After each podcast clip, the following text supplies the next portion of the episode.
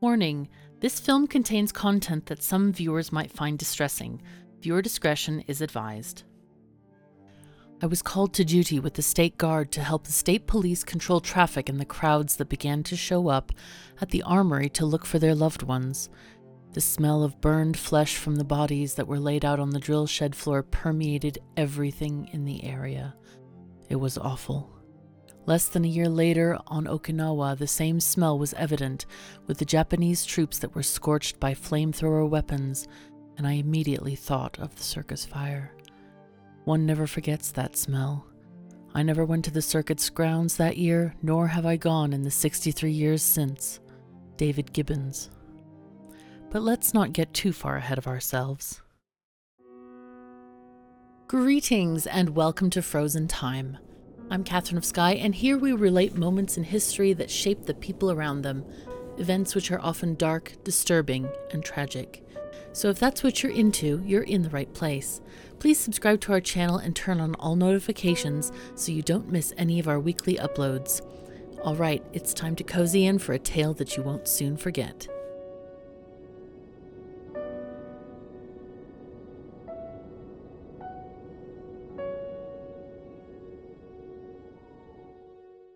The year of 1944 ushered in massive change for the world.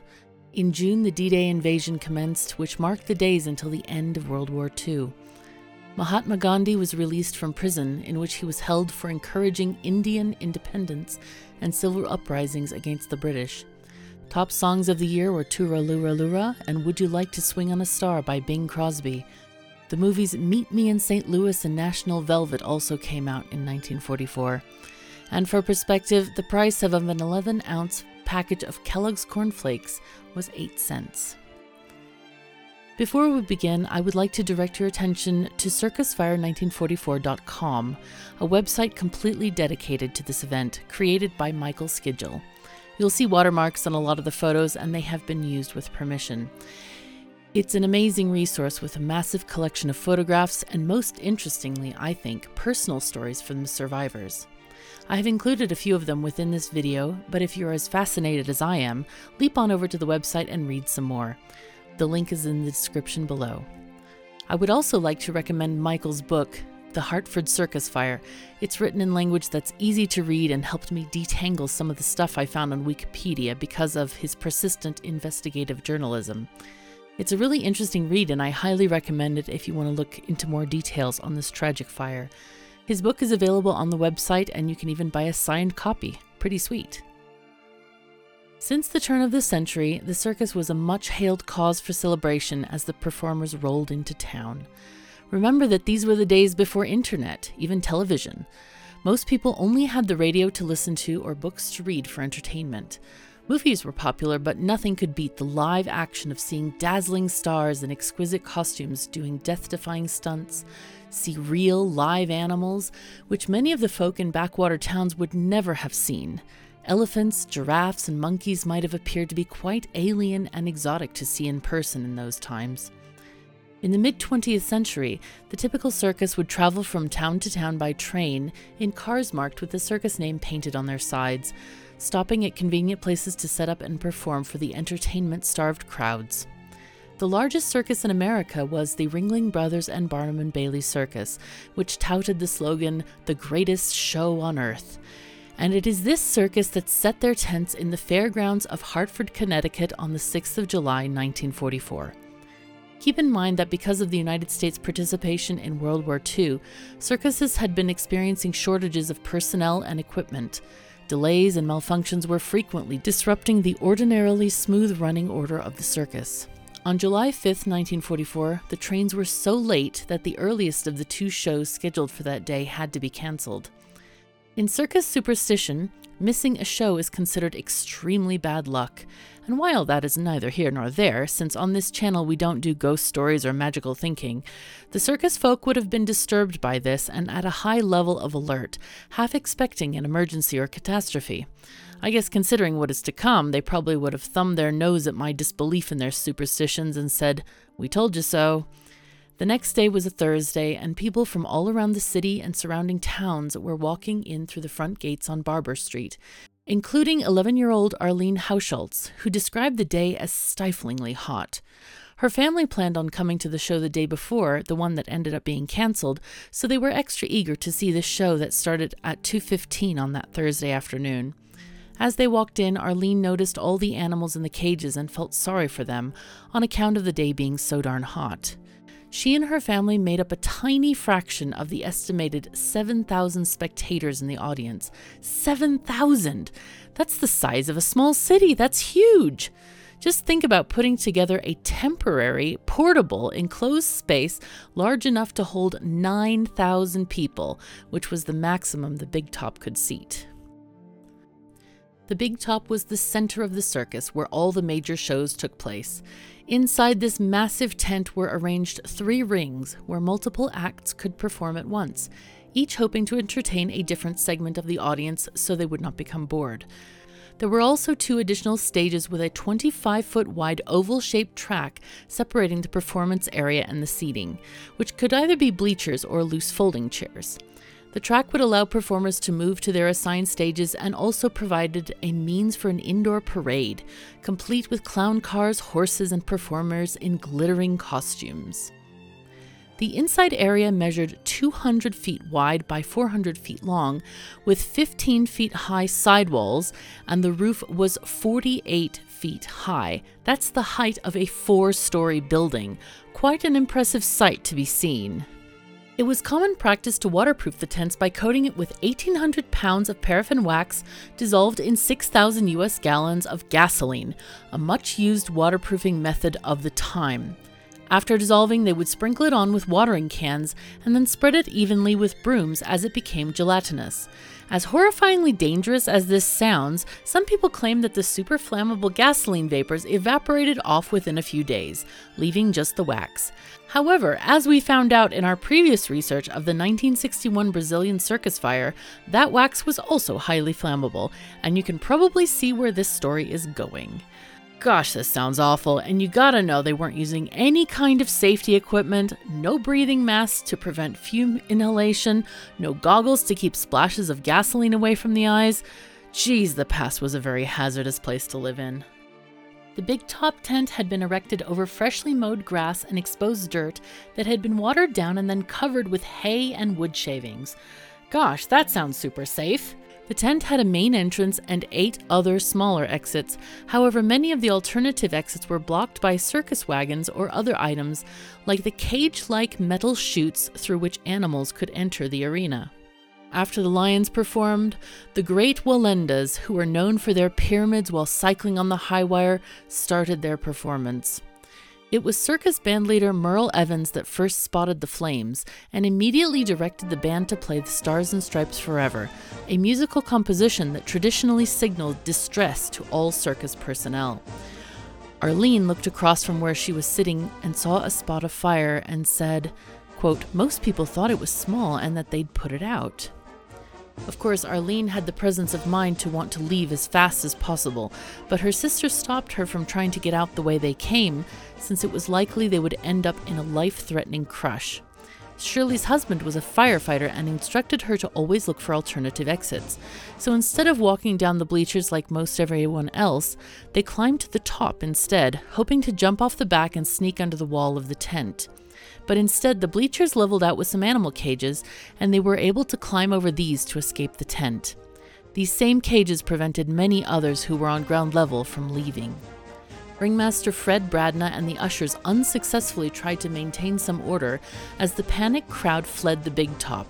The ushers also worked to attempt to douse the fire with water jugs that had been stationed in the big top and to pull down the canvas sections that were on fire, but after realizing their attempts were futile, they began to help evacuate the crowds. Yeah, with the roof being coated with flammable paraffin, that fire was destined to spread across the roof fast. There would have been no hope of segregating it to separate segments. The only animals in the tent at the time were the big cats that had just finished performing when the fire started. They were herded through the chutes leading from the performing cages to several cage wagons and were unharmed except for a few minor burns. I'm so relieved to hear that since I have a great empathy and compassion for animals of all kinds. Though most spectators were able to escape the fire, many people became hysterical, running around in circles trying to find their loved ones rather than trying to escape from the burning tent. Some people escaped but ran back inside to look for family members.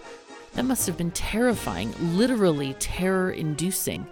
We know that the power went out, so the tent would have been dark, lit only by the blazing fire overhead, but also choked with smoke, super hot both with the heat of the day and the fire burning, hot wax dripping down, burning any exposed skin. It must have been true hysteria or insanity because you couldn't logically expect to find your relatives amongst thousands in such conditions. Some stayed in their seats until it was too late, assuming that the fire would be put out promptly. At least two of the exits were blocked by animal chutes, and people trying to escape could not bypass them, leading to people getting stuck and rained on by the fiery canvas. Survivor Maureen Krekian was 11 at the time of the fire. She said, quote, I remember somebody yelling and seeing a big ball of fire near the top of the tent. And this ball of fire just got bigger and bigger and bigger. By that time, everyone was panicking. The exit was blocked with the cages that the animals were brought in and out with, and there was a man taking kids and flinging them up and over that cage to get them out. I was sitting up in the bleachers and jumped down. I was three quarters of the way up. You jumped down and it was all straw underneath. There was a young man, a kid, and he had a pocket knife, and he slit the tent, took my arm, and pulled me out. As she was being pulled out, Krekian grabbed another little girl's arm and pulled her out as well. Frida Pushnik, who performed with the circus as the armless and legless wonder, was rescued by a minstrel show performer who rushed on stage, picked up Pushnik's chair, and carried her to safety. Despite the terrifying event, she continued to perform with the circus until 1955. Many people were badly burned by the melting paraffin, which rained down from the roof. The fiery tent collapsed in about four minutes, according to eyewitness survivors, trapping hundreds of spectators beneath it. The burning and dripping paraffin caused serious burns, leading to further damage and infection. A picture appeared in several newspapers of sad tramp clown Emmett Kelly holding a water bucket, and it was so poignant that the event became known as, quote, the day the clowns cried. In choosing photographs from the event, I came across this one, which at first I thought must be part of a collage, but then I saw the supplied caption indicating it was an unaltered photo. It's quite eerie and unsettling to see that woman completely unfazed, standing in front of a massive 48 foot, 14 meter high building that is engulfed in flames. It's just the tiniest bit creepy. While many people burned to death, others died as a result of the ensuing chaos. Sources indicated that between 167 and 169 people died as a result of the fire, plus three others who died with the fire materially contributing to their poor health, with official injury estimates running over 700 people. And when they say, quote, burned to death, they don't mean most victims of fire die from asphyxiation due to smoke inhalation. These people were burned by the flames, their whole bodies blackened and charred like a horrific barbecue. I've seen some of the uncensored photos of the dead, which I will not be showing in this video, and I can only imagine they suffered the worst kind of agony as they perished. The number of actual injuries is believed to be higher than those figures, since many people were seen that day heading home in shock without seeking treatment in the city. Yeah, you can imagine that some people just go into sort of a trance with survival mechanisms kicking in, gotta head home to the nest of safety and comfort. As long as they could reasonably care for their minor injuries, they'd be okay. It's commonly believed that the number of fatalities is higher than the estimates given due to poorly kept residency records in rural towns and the fact that some smaller remains were never identified or claimed. There were also some drifters and other people who didn't appear in town records who never were reported missing, who perhaps got some of the free tickets that were handed out by local shops. Some died from injuries sustained after leaping from the tops of the bleachers, which one witness estimated at 25 feet, 7.6 meters high, in hopes that they could escape under the sides of the tent, though that method of escape ended up killing more than it saved. I couldn't find any actual numbers to back up that last claim on Wikipedia, and while it is certain that people died since the fall was extremely high, there are many survivors who mention they escaped that way, usually aided by someone on the ground who could catch them as they jumped or by sliding down nearby ropes. Looking at these bleachers, I'm kind of wondering how people sat down on them, as there doesn't seem to be a separate walking board. Did they just walk on the seats underneath, sit down, and let their legs dangle in empty space? Seems quite a dangerous sitting arrangement, and I wouldn't be surprised if people th- fell through frequently. Others died after being trampled by other spectators, with some smothered underneath piles of people who fell on top of them. If you aren't familiar with crushing, it is an extremely serious deadly force by which people push together so closely that they literally squeeze the breath out of the people in between, and if they fall, they are literally stepped on and their bodies crushed under the feet of dozens of people, resulting in an agonizing death. Most of the dead were found in piles, some three bodies deep at the most congested exits. A few people were found alive at the bottoms of these piles, protected by the bodies on top of them when the burning big top ultimately fell down. Those who survived carried the trauma for decades. 70 years after the fire, Carol Tillman Parrish, who was six at the time, said, quote, Until this day, I can smell the stench of human flesh as the blaze consumed its victims. The dead were carried in army trucks to the State Armory morgue to be laid out for identification, which brings us back to the quote that introduced this episode. In reading Michael Skidgel's book in the Those Who Died chapter, it was absolutely harrowing seeing how badly hurt people were, some having bones broken in multiple places as they tried to escape the tent and the crowds, many burnt beyond recognition, needing to be identified by the jewelry, watch, or shoes they were wearing. As people waited in line to identify their loved ones at the morgue, they were warned with multiple signs about the odor of decay and the stench of the burned victims. For some, it was too much to take in, and some people fainted inside or became woozy and had to be helped up by nurses and other caregivers. That must have been absolutely horrible. These days, we think it's bad to go to an antiseptic and cold morgue where there is little, if any, scent. But this must have been absolutely horrific. It's bad enough dealing with the reality that your loved one has died, but to experience the awful stench, probably really hot in there as well, which is encouraging decomposition and the vomit inducing odors of rot. It's so awful that everyone there had to experience that, and oh my goodness, there are so many bodies in there. The best known victim of the circus fire was a young blonde girl wearing a white flowered dress. She's only known as Little Miss 1565, named after the number assigned to her body at the city's makeshift morgue. Her face has become the most familiar image of the fire. Ah, she looks so sweet and precious. It's so sad to think that her identity is still not known to 100% certainty. I find it so charming and endearing that they called her Little Miss instead of female child, as we would today. It really humanizes her. Her true identity has been the topic of debate and frustration in the Hartford area since the fire happened. She was initially buried without a name in Hartford's Northwood Cemetery, where a victim's memorial also stands. At the morgue, two police officers photographed her and took fingerprints, footprints, and dental charts to help identify her in the future. Despite massive publicity and repeated displays of her photograph in nationwide magazines, she was never claimed. In 1981, police investigator Lowe's widow announced that her husband had identified the child before he died and she contacted her family, but they had requested no publicity.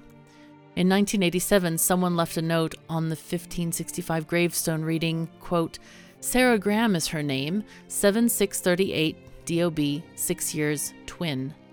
Notes on nearby gravestones indicated that her twin brother and other relatives were buried close by. In 1991, the body was declared to be that of eight year old Eleanor Emily Cook, even though Cook's aunt and uncle had examined Little Miss 1565's body multiple times and said that it was not her. The Connecticut State Police Forensics Unit compared hair samples from the body and Eleanor's hairbrush and determined they were probably from the same person. The body was exhumed in 1991 and buried next to Emily's brother Edward, who had also died in the fire. Eleanor Cook's brother Donald Cook had contacted authorities in 1955 insisting that the girl was his sister. But was it her? Fire chronicler Stewart O'Nan points to the fact that Little Miss 1565 had blonde hair, while Eleanor Cook was a brunette. The shape of Little Miss 1565's face and that of Eleanor Cook are dissimilar, and the heights and ages of the two girls do not match, Eleanor being eight years old and Little Miss being only six. Their dental records also do not match. Eleanor having eight permanent teeth and Little Miss 1565 having only two. Their clothing was also completely different. Eleanor having gone to the circus in a red and blue plaid playsuit, red socks, and white summer shoes, whereas the little miss was wearing a white floral dress and brown shoes. Perhaps most significantly, when shown a photograph of Little Miss 1565, Eleanor's mother, Mildred Corinthia Parsons Cook, immediately stated that it was not her daughter. She firmly maintained that stance until her death in 1997, age 91. Mrs. Cook had been badly injured in the fire and unable to claim her two dead children. She was too emotionally traumatized to pursue it later. She believed that Eleanor was one of the two children who had been burned beyond recognition and remained unidentified. The most likely scenario is that a family mistakenly identified and claimed the body of the real Eleanor Cook as their own child, and she is buried under that child's name. Even when Little Miss 1565's picture ran in the papers, the family failed to recognize her as their own because they believed they'd already buried their child and wanted to move past the tragedy.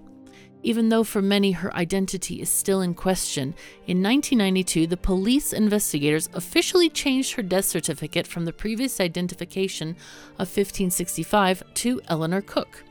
Since then, the Cook family has raised questions about whether the body is indeed that of Eleanor Cook.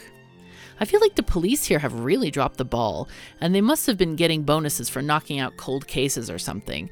There are so many details that even we as lay people can see do not match. How on earth could they declare Little Miss 1565 to be Eleanor Cook? It just doesn't even make sense. Granted, we may never know the answer to who she was and will have to live with an enduring mystery, but don't ignore facts and change the girl's death certificate and gravestone. By chance, I found one other tantalizing story about the identity of this little miss from the personal accounts section of the circusfire1944.com website. Note that these aren't verified or anything, so they could be random internet stories, but if it's true, it's just heartbreaking. Quote In 1944, my dad was in the Connecticut State Police Academy, class of 44. After the academy, his first assignment was to help clean up after the circus fire. During those days at the fire scene and armory, he would come home at night and burn his clothes behind the garage every day, for obvious reasons. I remember him telling me about a little girl who they had in the armory for identification. She was badly burned. A man came in looking for his daughter, who was of the same general age and description. He said when the man saw the little girl, he shook his head and said, No, that isn't her. He said that from observing the man's reaction, he thought it was just that the man could not admit that it might have been his daughter. I have always wondered if this might have been the unidentified little girl who became known as Little Miss 1565. Dad passed away in 1986, and I'm sure he would have been glad to tell what he remembered. The memory of the man that viewed the little girl and denied her was very clear in his mind. He too was of the opinion that it was his little girl and he could not bring himself to say so. Warren Thompson. The cause of the fire was never conclusively determined.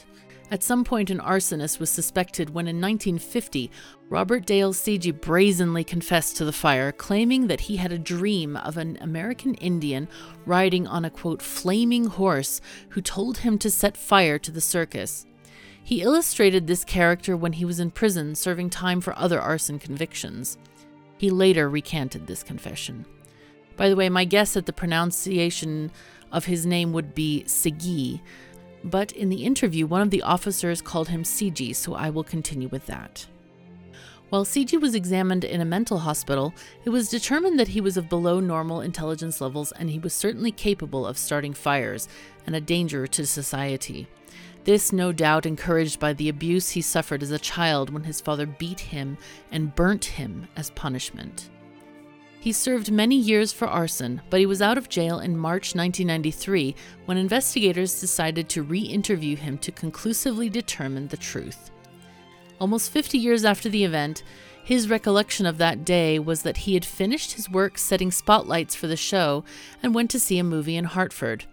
As he was riding back to the circus grounds on a bus, he heard people talking about the circus being on fire, and when he arrived, it had already burned to the ground. He said that his confession to Ohio police in 1950 had been coerced during a vigorous interrogation, and he felt like the Ohio investigators and doctors had brainwashed him. Segee felt that they did not like him because of his American Indian heritage. Quote, Segee also admitted that he struggled to separate his two realities, one as a white man and one as Chief Black Raven, a shaman, and that he wanted to make peace with the spirit Wakan Tanka.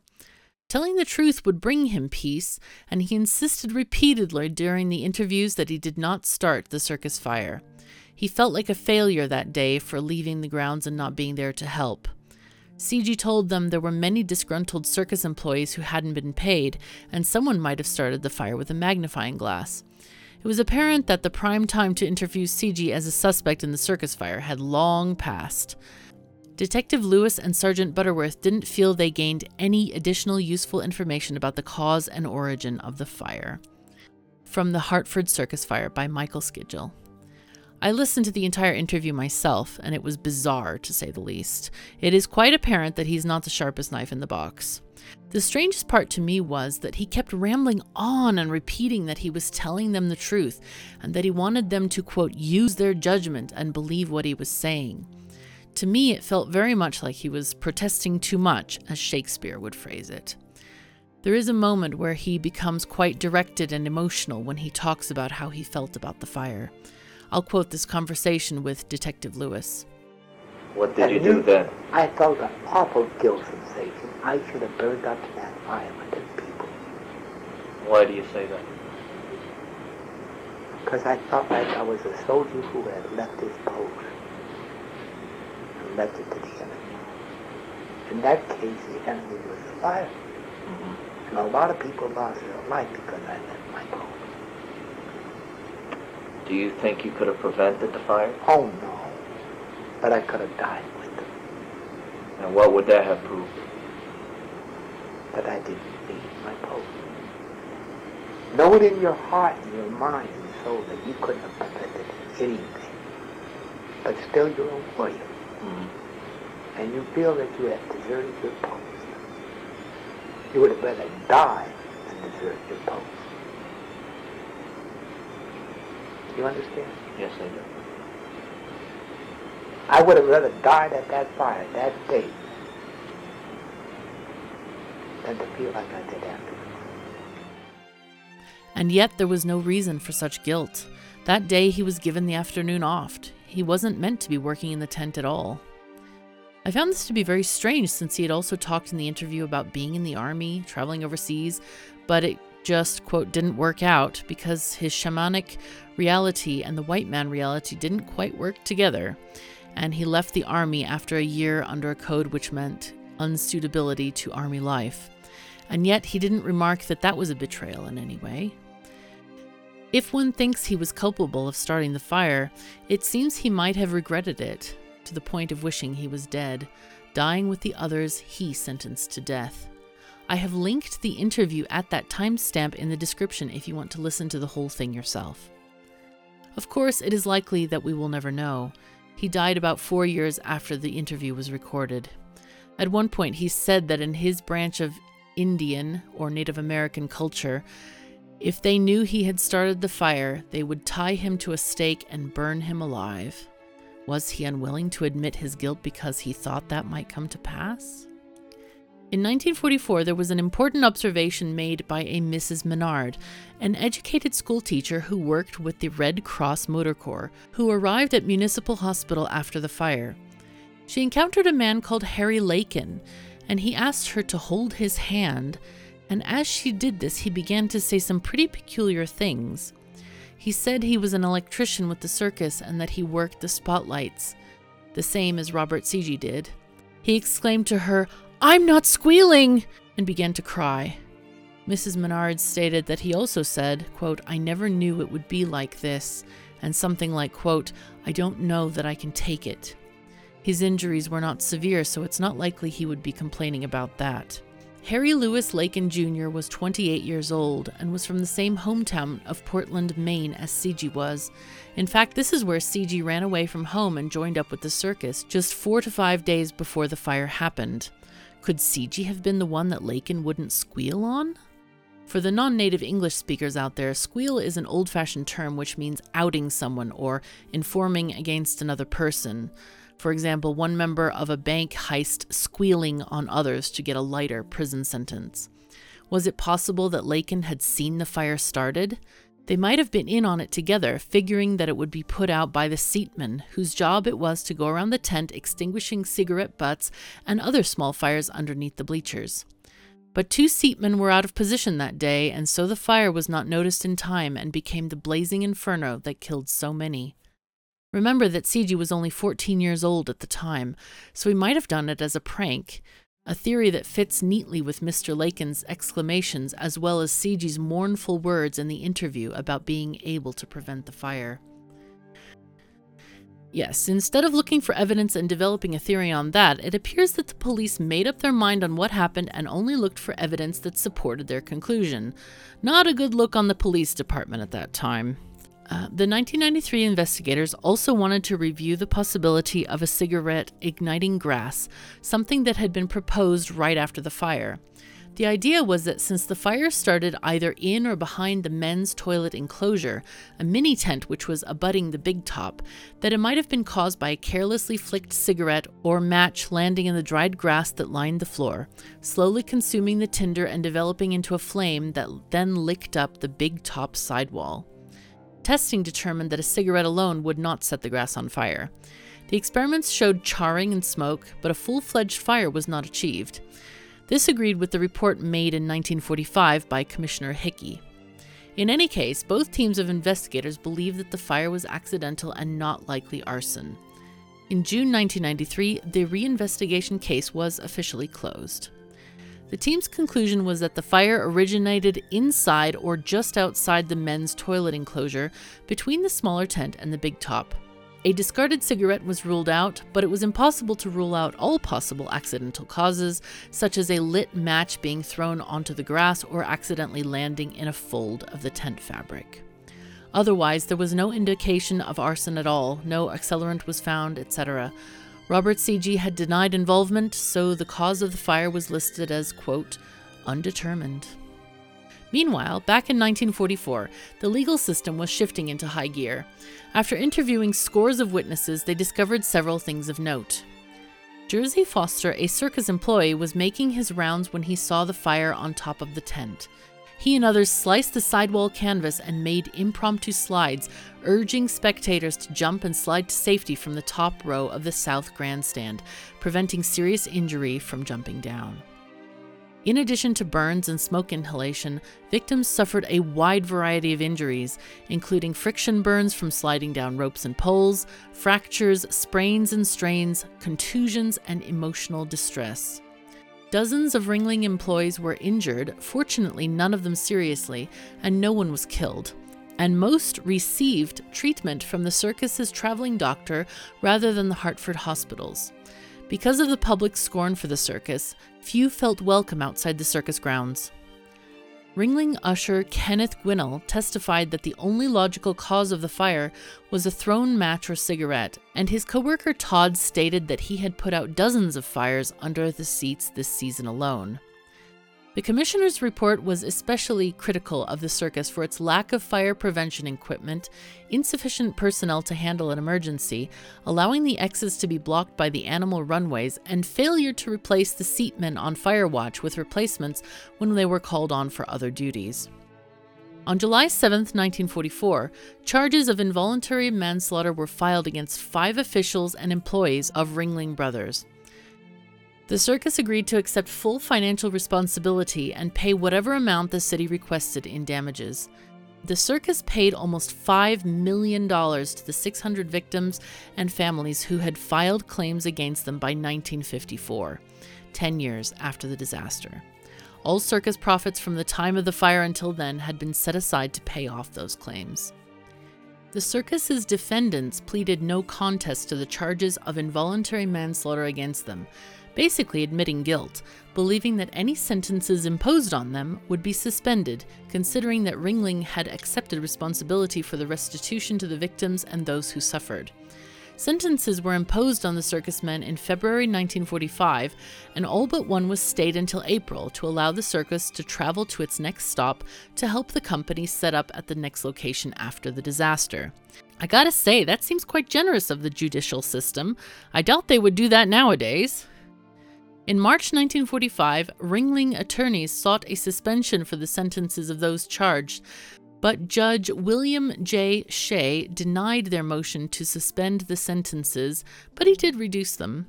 After they all served the minimum of about a year, they got out early for good behavior. Personal accounts. These all come from the Circus CircusFire1944.com website. Quote, I survived the circus fire thanks to probably the same Good Samaritan that lifted Father Payne over the animal cage tunnel he lifted me over also, and I was able to escape. I was told later that he was a reporter from the Hartford Times and that, after helping literally hundreds to safety over that barrier, he died in the fire. I was 12 at the time, and I had gone to the circus with our neighbors. David M. Elevitz, P.E. Quote, I went to the circus with my mother, Mary Hindle, and my grandmother, Ada Hall Hindle. Ada was supposed to go back home to Norwich, Connecticut, and stayed, but stayed. Quote, I went to the circus with my mother, Mary Hindle, and my grandmother, Ada Hall Hindle. Ada was supposed to go home to Norwich, Connecticut, but stayed an extra day to take me to the circus.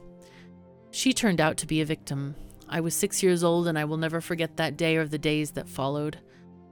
We were watching the trapeze act and the lion and tigers who were in the center ring when the fire broke out. The wild animals were rushed out so the array of cages could be removed. The trapeze group were down on the ground very quickly. People started going down the bleachers, throwing chairs left and right as they went. When I got my leg caught and someone fell on me, my mother had turned around and grabbed and pulled me to safety. We had lost track of Ada, who was taken to the hospital. My mother and I made it to the street and tried to get on a bus. A police officer directed us to an ambulance which took us to a hospital. The heat inside the tent was so severe that although we were not exposed to flames, we were burnt over our body. Edmund Hall Hindle. Quote, I was at the fire with my wife, mother, and dad. I was home while waiting to go on duty in the Navy. We had reserved seats high at the end of the bandstand. Clyde Beatty's Animal Act was on in front of us. The fire started off to the left. As people panicked, Dad and I made the women sit still. When the aisle cleared, we walked down it and out the nearest exit. The band was still playing. When I turned to make sure Mother and Dad were with us, I saw the tent collapse. In 1949, I took my six year old daughter to the circus in Wilmington, Delaware. When I requested two seats in the top row, the ticket seller asked why I wanted such less desirable seats. I told him, quote, I was at Hartford. This created quite a stir. Dave Carnell. Quote, While I was only four years old at the time, I remember sitting in the bleachers in the big top and my mom saying, Oh my God, we must get out of here. I looked up and saw pieces of the tent falling in. With my hand in my mom's, she pulled me through the crowds and outside. I remember being pulled over ditches, animals being herded in all directions, people screaming, and witnessing total panic all around me. Denny Brook. Quote, My father took my sister and I to watch the circus set up the tents the day before. I was five, my sister Eileen three. You can't understand how exciting that was today in an age of TV and internet. The show itself couldn't come fast enough. When the fire broke out, Dad put me on his back and leapfrogged chairs. At the stairs over the animal chutes in a crazed crowd, Dad slipped and fell with me. A man assisting folks in trouble picked us both up and threw us over the chute to safety. As I hit the ground, I remember looking back and seeing a big flaming tent pole come crashing down not far from where we had just left. Over the years, I've always wondered whether that man survived, because I probably owe him my life. We got up and continued out the rear entrance, then making our way around to the front looking for family. My sister and cousin Jerome were thrown down from the top of the stance and successfully caught. Vincent was allowed to forge ahead of everyone because my mom and aunts thought he was grown up enough to get out on his own. No one could guess how vicious the fight for survival would be. My cousin Jerome once told me he had his arm get caught somehow in the animal chute and how he pried it loose just in time. And of course, we know now how dangerous a location that was to have a problem in. As we fled the tent, in all my boyhood naivete, I remember begging my father to let me go to a firebox and sound the alarm, this with fire engines already pulling up outside. In front, a gruesome scene of blackened, smoking bodies on the grass was already unfolding. After a few minutes, police forced us out of the area. In a short while, we found my mother lying on an overgrown lot, crying hysterically. Everyone's okay, but we can't find Vincent, she wailed. Later that evening, we would find out that my first cousin Vincent had been trampled to death. He was such a lovely boy. Sometimes he'd bend over so I could climb onto his back for the walk to his school. Other times he'd sing duets with my mother. Would you want to wish on a star, carry moonbeams home in a jar? A popular Bing Crosby song of the time. The entire family, led by my Italian grandmother Lillian, immediately went into mourning. There was no consoling my aunt and uncle, Vincent's parents. In the weeks and months to follow, Laura, his mom, almost had a nervous breakdown, still looking out her front window and expecting her only child to come running in from school. Even though I was barely six years old, the events of that day and afterward are seared forever in my memory. How could it not be? It was absolutely horrifying. Fifteen years later, while serving in the U.S. Air Force, I experienced the only other large scale fire of my life. I never want to see a third. I was in a World War II hangar on work detail when it caught fire and burned to the ground in 10 minutes flat. An airman was swabbing the floor down with high octane airplane gas, and it ignited when he went to hose it down. Just the friction from trying to screw a hose to a faucet supplied the spark. Suddenly, I heard a huge sucking sound, oxygen being sucked, and 75 feet away, the airman racing ahead of a wall of flames, his brogans afire. We shot out the back door. Thank God everyone got out alive. The reason I bring this up is I have a memory of a terrible sucking sound like that at the circus fire as the fire advanced across the big top. Has any other survivor ever mentioned it? I've never heard of anyone else who has. Maybe I imagined it. My mother, Rose Sullivan, always said, quote, Every time I see a sunset, it reminds me of the circus fire. My dad never said a word about it. Unfortunately, he died five years later, and I never had a chance to talk to him about that day. Dennis Sullivan. It would be 1948 before the circus returned to the Hartford area, but this time they would make improvements to make the circus much safer than it had been in 1944. They changed the material for the big top itself, now both waterproof and fire resistant. Animals, instead of using the chutes that blocked so many people's egress, were brought into the performance via rolling cages instead. More exits were also added. Another massive improvement was the new staircases that connected to the top of each bleacher section, enabling spectators to escape without ever setting foot in the arena inside. They also had fire equipment, including pumping trucks and hoses on hand to provide an immediate response should a fire occur. In 1956, the circus would retire its big top permanently, instead, opting to perform in indoor arenas with seating. As a kid, I saw the Ringling Brothers and Barnum and Bailey Circus perform in a local arena. My favorite parts were always the trapeze artists and the tightrope acts. I really didn't like the three ring format because I wanted to watch everything and I found my eyes darting from ring to ring in hopes of not missing a single moment of each performance. Tales of insanity and heroism. Will Lee Curley Jr. and his son David went to the circus that day and escaped the fire. However, noticing all the people in need, Will instructed his son to wait for him by the car while he went back inside the burning tent to help others. Witnesses said that William helped people over the animal chutes while the canvas roof and supporting pole collapsed on him. Gosh, that is so sad. But bless him for helping all the people he did. He's a true hero, like literally runs inside burning buildings to save people. Frank Benson Bradley and his wife Alice escaped unharmed, but then ran back inside the burning tent to find their daughters and were ultimately found dead at the site. Their children had already escaped. It must have been insanity that gripped them, fearing for their children's lives, willing to risk their own to save them. But life tip, not a good idea to rush back in. I realize I said just the opposite about Will Curley Jr., but I feel his self sacrifice in staying put at animal chutes, helping many people, strangers, get over them, outweighs running around randomly in a dark and smoke filled tent to hunt for your own offspring amongst thousands of people. Arlene escaped the tent quickly, and afterwards her parents shielded her from the news, preventing her from realizing the full nature of the disaster. Arlene credits this with giving her a better perspective on the fire, not having nightmares or obsessing over it. It has affected her in some ways, though. She's been to a couple more circuses in her lifetime, but says she never really enjoyed herself. And whenever she goes to a large venue, she checks where the exits are before taking her seat. That sounds like very practical and safe advice. I have a mountain of questions for you now, so please write in because I'm curious what you think. Who do you think Little Miss 1565 is? Do you believe she's Eleanor Cook? Or do you believe the graveside notes saying she was Sarah Graham? Or was she denied by her own father, unwilling to accept she was dead? Do you think that Officer Lowe actually found out who she was? And will that family ever come forward to relieve us of the mystery? Also, do you believe that Robert Segee was innocent as he claims? Or do you think he set the fire in the circus that day?